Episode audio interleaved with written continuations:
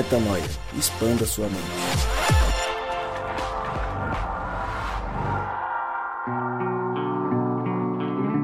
Sim, seja muito bem-vindo, seja muito bem-vinda a mais um podcast Metanoia.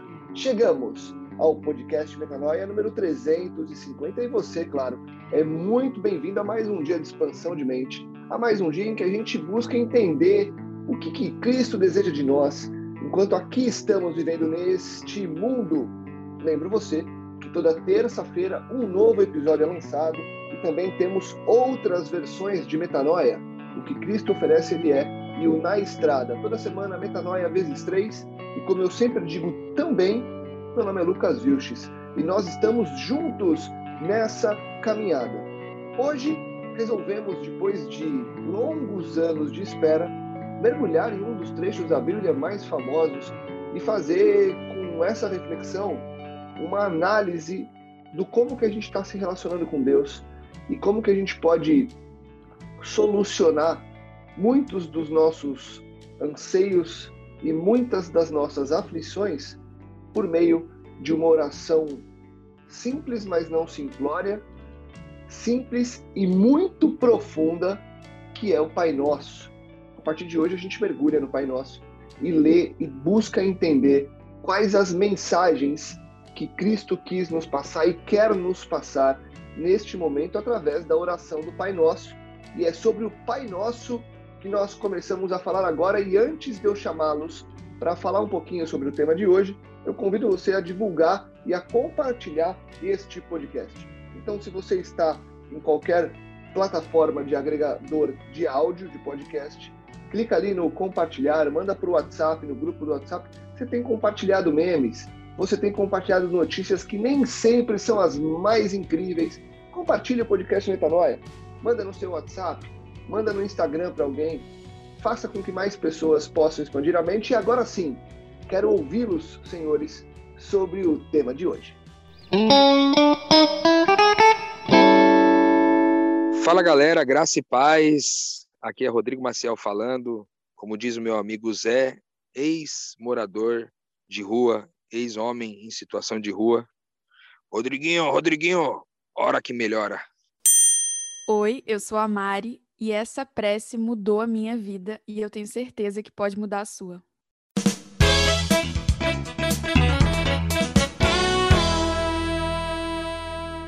Pai nosso que estás nos céus, essa é a oração. Assim começa a oração que Jesus nos ensina e lá em Mateus 6, é de 9 até o 15. A gente a gente trata ali nesse trecho o, a oração do Pai Nosso. Jesus ensina aos seus discípulos a orarem essa oração do Pai Nosso. E a gente vive a vida pensando no Pai Nosso, tem gente que tem quadros com a oração do Pai Nosso em casa. Tem gente que deixa, deixa ou em algum salmo aberto na a Bíblia em casa ou no Pai Nosso. E a gente repete muitas vezes sem o profundo entendimento dessa oração. E aí, Mari, eu queria começar contigo, porque quando a gente resolveu fazer essa pauta, você trouxe uma, uma reflexão ali no nosso grupo de conteúdo do Metanoia, que eu achei legal, porque você falou que estava obcecada com o Pai Nosso já há algumas semanas.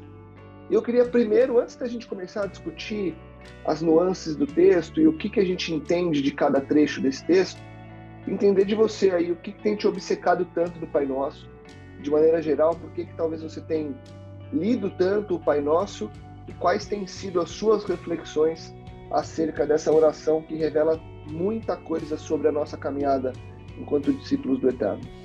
Pois é, Lucas, eu me sinto extremamente honrada e feliz de estar participando do Metanoia sobre esse tema. É, eu realmente achei que já deve ter sido gravado, pensava isso, já devia ter sido gravado, e o Rô falou que, que não. E aí eu fiquei super feliz, assim, de, de poder estar aqui, porque essa oração ela é muito especial para mim. É, como você falou, o Metanoia existe porque a gente quer saber o que Cristo, né? Espera, o que, que ele quer, na verdade. Esperar, ele não espera muita coisa, eu acho, mas como você disse, o que ele quer de nós, né? Nesse tempo aqui. E, cara, o próprio Deus encarnou na Terra e ele falou como orar, sabe? E isso não é pouca coisa. Eu, pessoalmente, tenho essa obsessão com a pessoa de Jesus, né? De, de buscar entender como ele se manifestou, como, qual é a vontade dele, qual, quais as marcas dele como pessoa no mundo.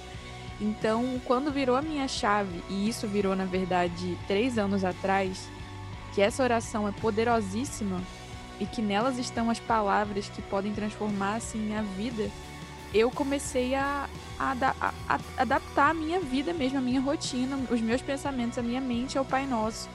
Sempre que vinha assim uma angústia ou a mente ia para um lado nada a ver, eu orava pelo privilégio mesmo, intencionando cada palavra. E eu me lembro que três anos atrás, por exemplo, na parte que a gente vai chegar lá, tinha algumas partes do Pai Nosso que dói falar, né? Dói falar, o pão nosso de cada dia nos dai hoje, como você vai, vai provavelmente conduzir daqui a pouco, ou não sei se no episódio de hoje. Mas perdoar como nós perdoamos, então é uma oração que te confronta, tanto em falar como nós, te confronta a unidade, te confronta a coerência. E eu lembro que eu assumi pela fé, assim, várias partes dessa oração, que hoje, três anos depois, é um, uma grande alegria para mim ver que eu amadureci um pouquinho, sabe? E que já não dói, não dói as mesmas coisas. E recentemente, Deus me lembrou disso, que nas semanas anteriores, a, até eu ir para a semana de oração, conhecer o Rô pessoalmente, eu tava meses orando o Pai Nosso com muito fervor. E eu creio mesmo, Lucas, que foi assim a posse dessa oração, a intencionalidade com essa oração em sentir e exercitar a fé mesmo, com base nas palavras de Jesus nessa nessa prece que movimentaram a minha vida. Então, nesse momento agora que eu tô três anos depois, numa transição de ciclo, eu me vejo na mesma situação, vulnerável, agarrada à única prece que eu tenho 100% de confiança porque saiu da boca do próprio mestre, assim. Então, para você principalmente, Lucas, que valoriza essas dicas práticas, o Pai Nosso é sem dúvidas uma das partes da Bíblia mais práticas para mim, para a transformação do dia a dia. Legal, Mari, legal. A gente, quando abre a Bíblia e começa a ler a oração do Pai Nosso, ou muitos de nós que sabem ela de cor, a gente passa muito rápido por toda ela e a gente se apega a alguns dos trechos e quando a gente vai frase a frase, verso a verso, a gente percebe que ela é uma verdadeira aula. Aula que eu digo no, no termo mais prático, indo na prática, Mari, uma aula do como a gente deve viver. E começando a oração, Rô, eu não vou ler a oração inteira. Aqui, na verdade, eu vou ler, eu vou relembrar a oração inteira, porque vai que você que nos escuta não lembra ela de cor ou caiu aqui e, poxa, o que é o Pai Nosso? Então vamos lá, né? É, Jesus, em Mateus 6, lá no verso 9, ele fala assim para os discípulos: ó, orem assim, não façam como os pagãos que ficam repetindo coisas para terem. É, não, não faça isso em lugares abertos, como fazem os, os hipócritas. É, ore assim, com profundidade, com realidade. E ele diz: Pai nosso que estás no céu, santificado seja o teu nome. Venha o teu reino, seja feita a tua vontade, assim na terra como no céu. O pão nosso de cada dia nos dai hoje. Perdoa as nossas dívidas, assim como nós perdoamos aos nossos devedores. E não nos deixe cair em tentação, mas livra-nos do mal, porque teu é o reino, o poder e a glória para sempre. Amém. Uma oração curta, mas com muita profundidade. Rô, vamos começar. Pai nosso que estás no céu, santificado seja o teu nome. De cara, de cara, a gente precisa parar para aceitar um fato. Deus é Pai, o Pai é nosso, ele está no céu e aqui já começamos tendo que relembrar da nossa identidade, né, Ru? Exatamente, Lucão. Primeiro de tudo, quero mandar um salve aí para toda a família Metanoia que ouve a gente para vocês aqui da mesa também, Mari Moraes, Lucas Wilches. Nossa, foi até difícil fazer o trava-língua agora aqui, viu, cara? Eu tô aqui em Sorocaba nesse momento, pertinho de umas galinhas da Angola aqui, eu tentando evitar que o som atrapalhe a nossa conversa aqui, mas É, quero pedir a compreensão de você que ouve a gente, que a gente está sempre meio adaptado aqui, porque a gente está na estrada. Então, às vezes é um pouquinho mais é, complexo de manter 100% do silêncio aqui na nossa volta. Respondendo tua pergunta, Lucão, e é, talvez até contextualizando um pouco, né, essa oração do Pai Nosso tão linda, assim como a Mari falou, já começa com essa declaração de que nós temos um Pai e o Pai é nosso, como você disse, né? E isso já mexe demais com a gente aqui do Metanoia, né, mano? Porque a gente fala muito sobre identidade e é, saber que Deus é Pai é saber que nós somos filhos, né? É, consequentemente. Mas eu gosto de, de debruçar sobre o fato dele ser Pai e sobre esse Pai ser nosso é, o fato de ele não ser aquele aquela figura é, distante e, e, é muito interessante isso porque quando na, na versão original ele chama de Abba, né? É, Jesus chama pai o, o pai de Abba, que é papaizinho. Não é somente o pai, né, como está aqui, mas é um chamamento carinhoso, típico de alguém que tem intimidade. Então, se é nosso esse pai, é nossa também a intimidade. É, é nossa também essa relação é, próxima, não distante. Né? Não é uma relação é, de manda quem pode, obedece quem tem juízo, como a gente muitas vezes ouviu. Eu cresci aprendendo desse Deus, de uma certa forma, uma relação, ok, um Deus amoroso, mas mais ou menos, porque é amoroso do, de um jeito meio estranho de amar, que é um jeito é, quase que como casca grossa, assim, sabe? Aquele, aquele tipo de pai que é, é, pela distância ele cria um medo no filho e pelo medo ele constrói uma autoridade. E isso é tão oposto, né? Porque a Bíblia fala que o verdadeiro amor expulsa fora todo medo, ou seja, não teria como ser esse tipo de pai é, ter, é, que a gente tem, tem medo dele, Deus ser esse tipo de pai, o Abba ser esse tipo de pai, porque afinal de contas o verdadeiro amor expulsa fora todo medo e ele é o próprio amor, né, cara? Então, saber que nós temos um pai e que há uma intimidade no processo e mais que essa intimidade não é só minha, mas é uma intimidade nossa e que esse pai não é só meu, mas é um pai que é nosso.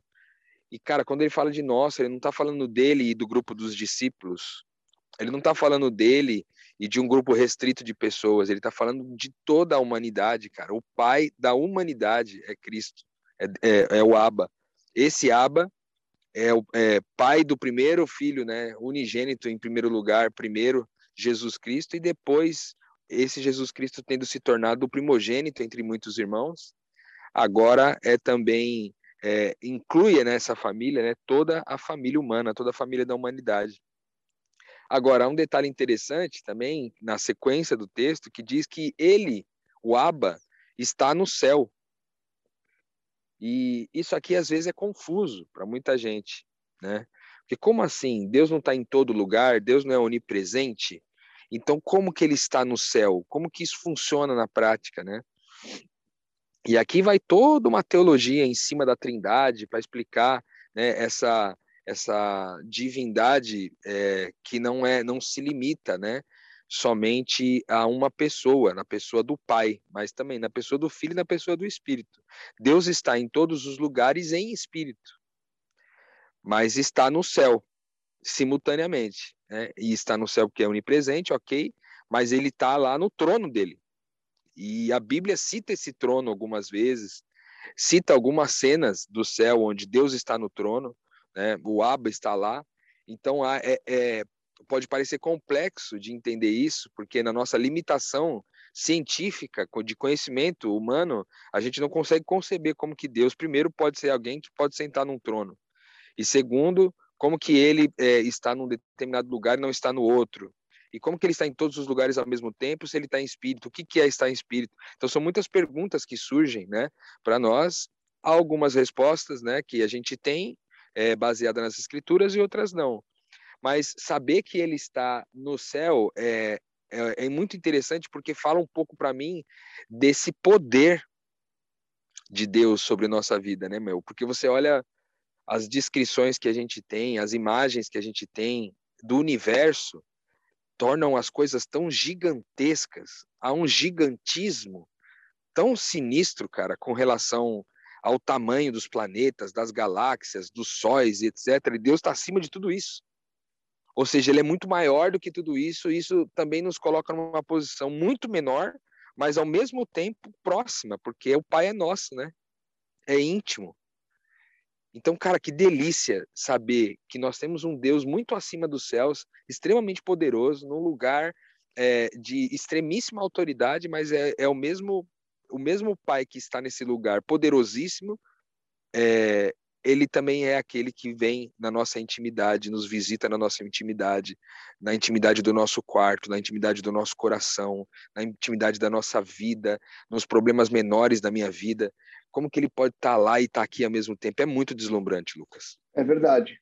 Pensar nisso realmente traz para a gente toda essa questão do poder que está acima e que está entre nós e que está à disposição não para realizar o que a gente quer, mas para nos lembrar do que nós deveríamos querer, né, Mari? Porque é aquilo, se o Pai é nosso e se ele é santo, se ele é separado, se ele é especial e se a gente tem que santificar o nome dele, ou seja, tem que manter esse processo no durante do agora, a gente precisa lembrar que nos momentos difíceis, inclusive, pegando um pouco do contexto que a gente está inserido hoje em dia, por conta de tanta, tanta, tanta dor que as pessoas estão vivendo, a gente precisa lembrar que é nesse Pai e é nesse Santo que a gente precisa depositar as nossas esperanças e a nossa a nossa atenção e obviamente quando eu falo nesse santo não é querendo comparar com outros santos, mas é porque esse é o santificado. Esse é aquele que é separado. Esse é o único que nos que nos traz essa essa certeza. O resto é coisa popular, né?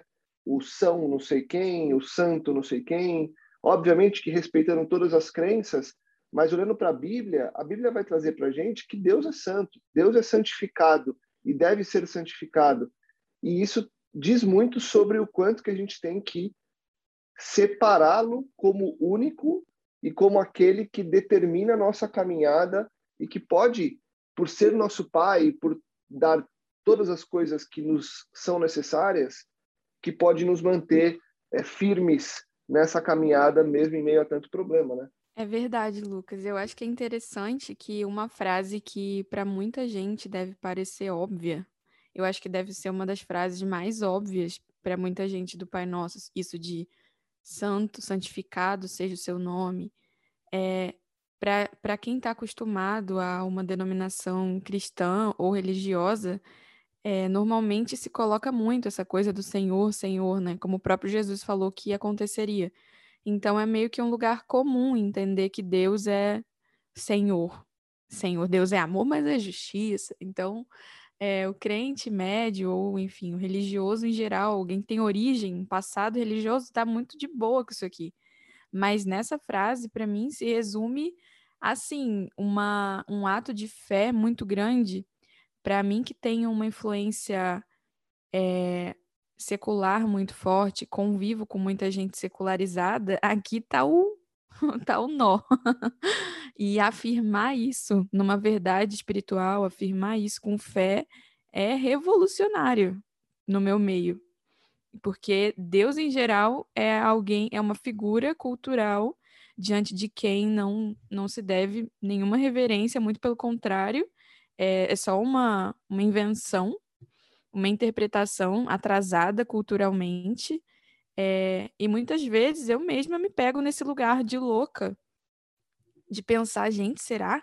E eu já ouvi, ouvi argumentos muito contundentes em relação a isso. Sofro vira e mexe alguma coisa sobre isso. Tipo, cara, beleza, você não fala, Mari, que Deus está em nós, Deus está em nós. Ó, oh, Deus não gosta disso, de de ficar chamando ele. Você tem que ver que Deus é você, Deus está em você, você se vira aí. E essa, essa parte da adoração, da santificação, não existe né, no vocabulário secular, ainda que espiritualizado. E aí, para mim, confessar essa separação do nome dele, entender que, beleza, Deus está em nós, mas Yahvé é Yahvé, sabe? É, tem muita força para mim, pessoalmente. E eu acredito que sim, tem muita relevância. Então, queria falar dessa, desse destaque, até dessa curiosidade, porque eu acho que muita gente que ouve metanoia é, participa de alguma denominação cristã, ou, ou pelo menos tem uma origem religiosa forte, e talvez não saiba da relevância dessa frase, porque acha que todo mundo em volta pensa igual, mas não é verdade.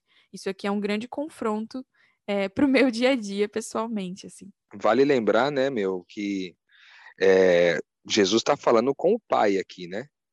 E ele está atribuindo o nome do Pai como um nome é, santificado. E, e, eu entendi é, uma coisa de, é, interessante aqui, que ele não diz santo é o seu nome. Embora em outros trechos é, das escrituras a gente encontre esse santo é o teu nome. Aqui ele fala santificado seja o teu nome, ou seja, é um verbo, entende? Há um verbo aqui de tornar santo o nome de Deus. Né? E eu acho que é, me vem uma interpretação toda vez que eu oro esse Pai Nosso e eu medito nessa parte, santificado seja o seu nome, é, o meu papel, é, não só como Rodrigo, mas o meu papel humanidade, de tornar santo o nome, porque Deus é santo. Mas o nome, muitas vezes, não, como a Mari disse aí. É, ou seja, nós não temos como mudar a santidade de Deus, porque ele é todo santo. É uma questão de identidade, por mais que o mundo, os acadêmicos, os seculares ou qualquer outra pessoa possa dizer diferente, é a santidade dele está na identidade dele. Agora, quando eu falo santificado seja o seu nome, é que o seu nome seja tornado santo. Ou seja, não somente é, seja no invisível essa santidade, mas também no visível. Que é, ao santificar o nome de Deus, é, tornar esse nome, essa é, divulgá-lo em nome como alguém santo, reverenciá-lo, né? Colocá-lo nessa posição, como a Mari falou, de reverência. E nós, nos colocamos diante dele como reverência.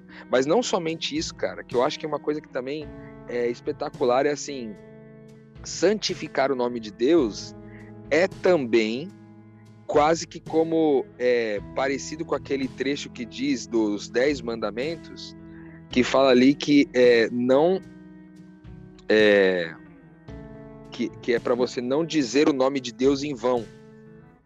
Para mim, essas duas coisas estão caminhando juntas. Santificar o nome de Deus, santificar o nome do Abba, é também não dizer o nome dele em vão. Que basicamente quer dizer o quê?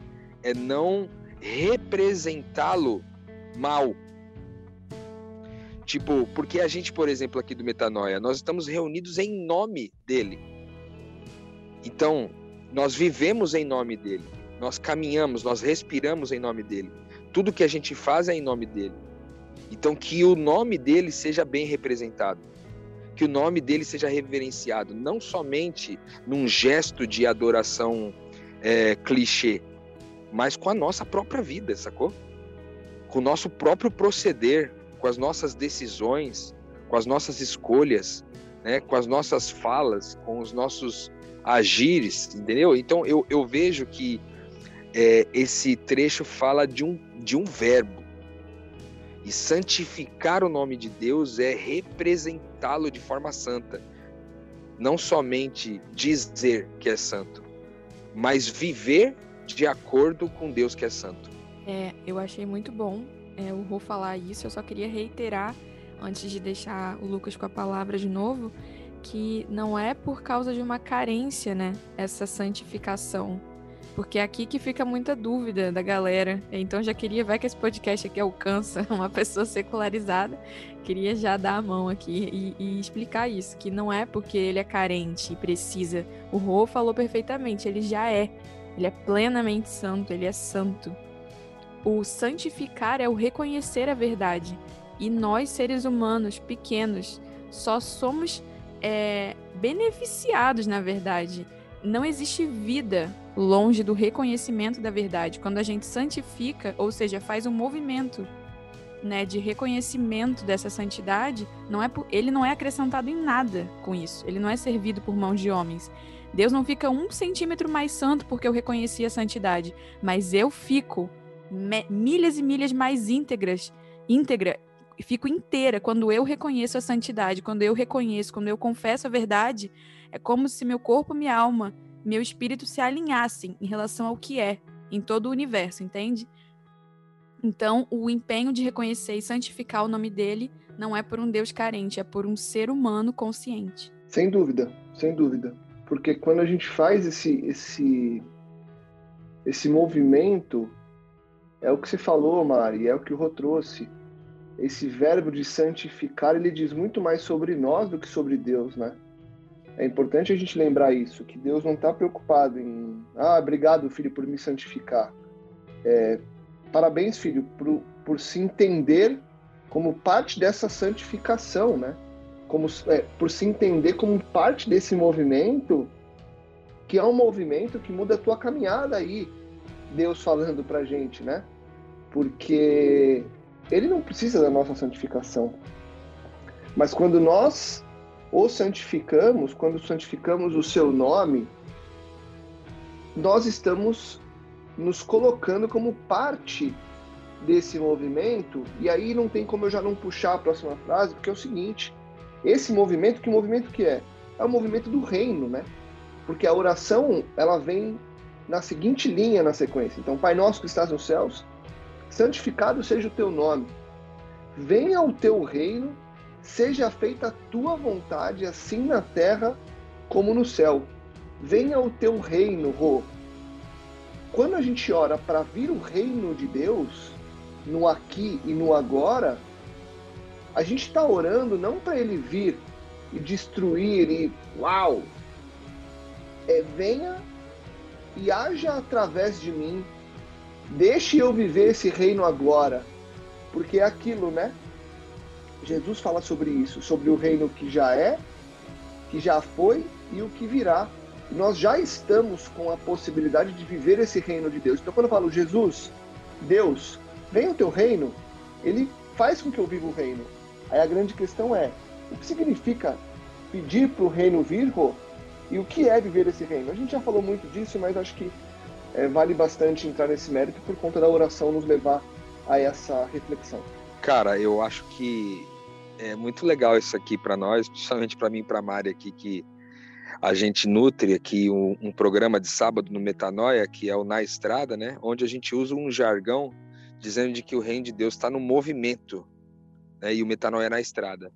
O reino de Deus está no movimento. Você vê quando eu peço venha o reino de Deus, eu estou pedindo movimento, cara. Esse venha o teu reino é tão incrível, cara, porque a gente costuma dizer aqui que o reino de Deus está no movimento e o metanoia está na estrada, né? Ou seja, o reino está sempre no movimento. Esse movimento de pedir venha o teu reino é, é como se eu pedisse movimento para que esse reino, que se a gente continuar o texto dizendo seja feita a sua vontade aqui na terra como no céu, é a própria explicação do que o reino é. A vontade de um rei sendo é, manifestada, movimentada naquele reino.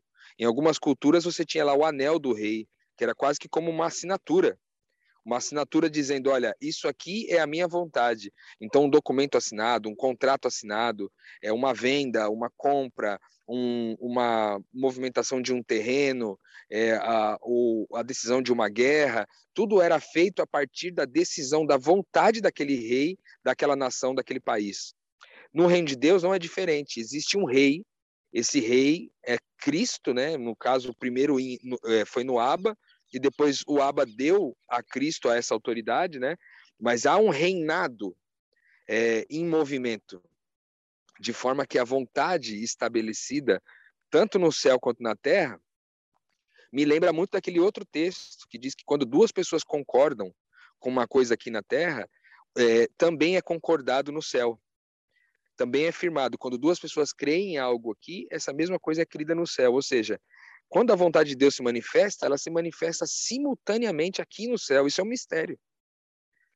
É um mistério muito louco, né? Então, quando eu peço, venha o teu reino é, e seja feita a sua vontade, assim na terra como no céu, eu estou em submissão a esse rei, dizendo o seguinte: aquilo que você assinou, a sua assinatura, a sua vontade, vai ser realizada simultaneamente no céu e aqui. De forma que a tua decisão aí no céu, é, as suas convicções aí no céu são postas em prática aqui, mas não somente isso, mas também as daqui, as que forem decididas aqui, estarão de acordo com as que são daí. E há sempre, então, esse movimento acontecendo simultaneamente, terra e céu, terra e céu, o que torna a nossa vida até um pouco, de certa forma, até com uma aparência até muito mais mística, né? no sentido de que a gente não se limita só ao que a gente está vendo aqui, o movimento que a gente está sentindo agora, mas ao reverb disso, do, daqui para o céu e também do céu para cá. Eu, o reconhecimento disso é reconhecer em submissão que há um rei nesse reino e que eu me submeto à vontade dele, seja aqui, seja lá. Mari, quando você ora para o reino vir e a vontade dele ser feita aqui na terra como ela é feita no céu, o que, que você está orando, na verdade? O que, que a Mari, quando para, fecha o olho, olha para cima e fala: Deus, venha o teu reino. O que está por trás dessa tua oração, Mari? É, é uma boa pergunta. Acho que nas duas frases, né, na verdade, vem o teu reino é uma coisa e seja feita a tua vontade, por mais que as duas coisas estejam unidas, né? Eu penso, eu recebo de forma a tocar em questões pessoais minhas diferentes, né? Quando eu, quando eu digo venha, venha a nós o teu reino, né? É como se esse ambiente, essa dimensão, né, paralela de justiça, paz e alegria existisse, viesse pelos olhos da fé, sabe? Principalmente para para quem convive com lugar, lugares de desigualdade. Agora, por exemplo, eu estou no Rio de Janeiro. E é uma tentação atrás da outra, né? Porque é uma desigualdade danada e você vê coisas horrorosas ou vê o noticiário e tal.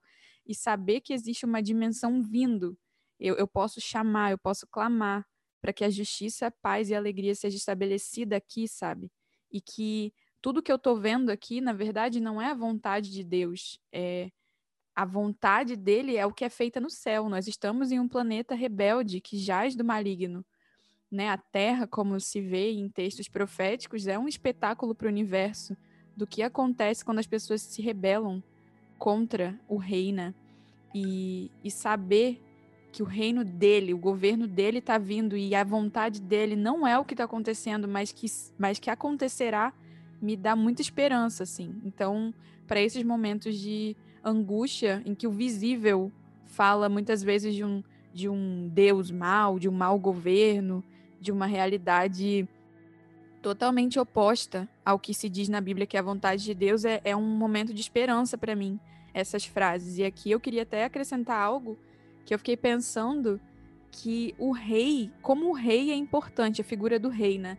Porque a gente tem um exemplo na Bíblia, por exemplo, lá no livro de Esther, não sei o capítulo, veio essa história na minha cabeça agora, mas quando uma pessoa é leal a um reino, ela pode tomar atitudes muito, muito sujas, como Amã, por exemplo, que foi é, um conspirador contra o rei, tentando defender o reino daquilo que ele achava que era uma ameaça, no caso, o, o povo hebreu. Então, a nossa lealdade ao rei é o maior princípio para que o reino flua bem. Então, eu digo que isso aplica no nosso dia a dia, por quê? Porque o reino já se tornou, né, um conceito no meio cristão. As pessoas falam de reino, falam de reino, mas pouco se, se fala da opinião do rei, né, sobre, as, sobre a nossa vida. Então, a nossa relação com o rei é o que define o reino como presente na nossa vida. Então, eu queria demarcar aqui que essa lealdade, essa fidelidade a, a ele é o caminho se você quer viver o reino de Deus e não o reino não é um conceito, não é algo que você possa estudar e defender segundo os seus próprios métodos, mas de joelhos em relação ao rei. Então, foi na defesa talvez do que Satanás achou que era o reino de Deus que ele se rebelou contra o rei, sabe? Então, que esse espírito esteja também enfim, sendo repreendido aqui no nosso meio, entendendo que é pela figura do Cristo, que foi a quem Deus concedeu autoridade, o Pai concedeu autoridade a Cristo aqui como exemplo e Senhor, cabeça desse nosso contexto aqui na Terra. Então, é a submissão a Jesus que nos protege de tomar atitudes é, que podem parecer bem intencionadas, mas que na verdade são rebeldes e não serão um reino é, de verdade acontecendo na nossa vida, porque a gente não tá nem aí com a opinião do rei. Então, queria falar que eu penso nisso, assim, penso na vontade dele como soberano, não sendo necessariamente aquilo que é visível, e isso me cura bastante, viu, Lucas, no dia a dia. Legal, Mari, legal. Quando a gente ora o Pai Nosso inteiro, a gente tem uma percepção muito completa sobre práticas do dia a dia. Então a gente falou sobre essa filiação ao Eterno, a gente falou sobre o fato de nós, enquanto filhos de Deus, santificarmos o nome dele, o reino que vem e a vontade que deve ser feita no aqui e no agora. E a gente ainda vai falar sobre o pão nosso que a gente pede para cada dia, o que isso tem a ver, perdão das dívidas, como nós também perdoamos aqueles que nos devem, então, como é que é essa relação de perdão sobre perdão? E aí, sobre aquela conclusão de não nos deixar cair em tentação, livrar-nos do mal, de novo, porque teu é o reino, o poder e a glória para sempre. Amém. Tem muita coisa para a gente falar e por isso a gente vai dividir o podcast em dois episódios e a gente segue com a segunda parte do Pai Nosso no próximo podcast Metanoia. Mas antes de encerrar, eu queria de maneira muito direta ouvir Mari e Rodrigo sobre o que vocês pensam até agora. Então eu vou orar de novo para vocês e eu queria um insight sobre essa primeira parte que a gente refletiu. Pai nosso que estás nos céus, santificado seja o teu nome. Venha o teu reino seja feita a tua vontade, assim na terra como no céu. Rô, primeira parte, o que, que fica? Mano, eu quando você tava falando aí, eu fechei meus olhos aqui e meio que recebi como uma oração de fato, sabe? Não somente como um texto escrito, não somente como palavras aleatórias ou organizadas em uma determinada é, poética, né? Uma determinada poesia, vamos dizer assim, mas recebi mesmo como uma oração da minha parte diante de Deus, assim. E eu acho que essa parte da vontade chegou até a me emocionar aqui, sabe, cara? É... Porque eu, eu, eu acho que o que eu senti foi quase que como um temor. Não o temor de ter medo, mas o temor de respeito, sabe? Diante da vontade de Deus que é soberana, cara a minha submissão a essa vontade. Quase que, enquanto você ia dizendo essa última frase, eu ia ressignificando mais uma vez o meu chamado, a minha decisão de viver somente de acordo com a vontade dele, de não somente fazer da minha vida né, essa expressão da vontade dele, que é santificá-lo, mas também é, usar cada um dos meus minutos, cada um dos meus segundos é, somente para isso, sabe? que essa vontade, né, quando ele fala vem o reino e que seja feita a sua vontade aqui na terra como no céu, não é só a vontade é, é, quase que como esporádica, sabe, numa num momento importante do meu dia, num momento fundamental do meu dia, não, cara, em cada pequena decisão, na decisão do que eu vou comer agora no café da manhã, na decisão do que de como que eu vou acordar, na, na, decisão de quais emoções eu vou nutrir na minha mente, quais pensamentos eu vou nutrir durante o dia, quais pessoas eu vou cruzar e como que eu vou me relacionar com elas, sabe? Que a vontade de Deus seja feita na terra, no céu, 24 horas do meu dia, 7 dias da minha semana, 60 minutos da minha hora, 60 segundos do meu minuto, sabe? Que não haja sequer um segundo, ou meio segundo, ou um, uma fração de segundo na minha vida que não seja sobre fazer a vontade dele. Assim, eu acho que ficou para mim muito forte isso agora no final, Lucas. É, da minha parte também essa essa palavra vontade brilhou muito assim. Então, o que fica para mim de, a, a, compartilhar é que a gente falou muito de coisas amplas, né? Mas tra trazendo para a vida íntima, todo mundo tá angustiado com alguma coisa, alguma área da vida nesse momento, tá inseguro. E cara, essa oração é suficiente. Clama pela vontade de Deus a ser feita em nós, porque você também não existe sozinho. Entenda que você é, não está separado e Deus não vai ter ser algo só para você. A tua vida é um emaranhado, é um transar, né? De outras vidas, outras consciências, outros processos. Então, tenha paciência, porque a sua vida não é sobre você. A sua vida é sobre tantas pessoas que estão conectadas a você.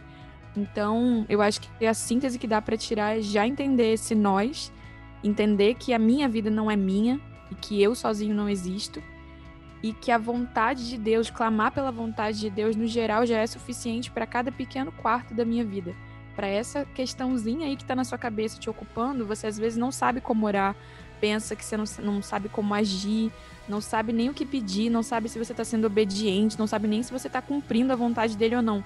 Mas simplesmente clama por ela, que mais cedo ou mais tarde você vai ter consciência de que ela se materializou, porque algum movimento vai, vai acontecer. Então, clama pela vontade no geral, que isso atende ao micro que tá te machucando nesse momento. Boa, Mari. Boa, Rô. Para você que nos escuta, abra a Bíblia, leia de novo, ore o Pai Nosso e reflita sobre cada parte dele. E volte aqui, claro, na próxima semana com mais um podcast Metanoia para a gente fazer essa reflexão juntos. E, claro, seguirmos expandindo a mente sobre o Pai Nosso. Que venha o reino de Deus e que a vontade dele seja feita aqui e agora. E a você eu convido para compartilhar, divulgar e fazer com que mais pessoas possam expandir a mente. Semana que vem a gente continua falando sobre o Pai Nosso e continuamos juntos nessa caminhada. Metanoia, expanda a sua mente.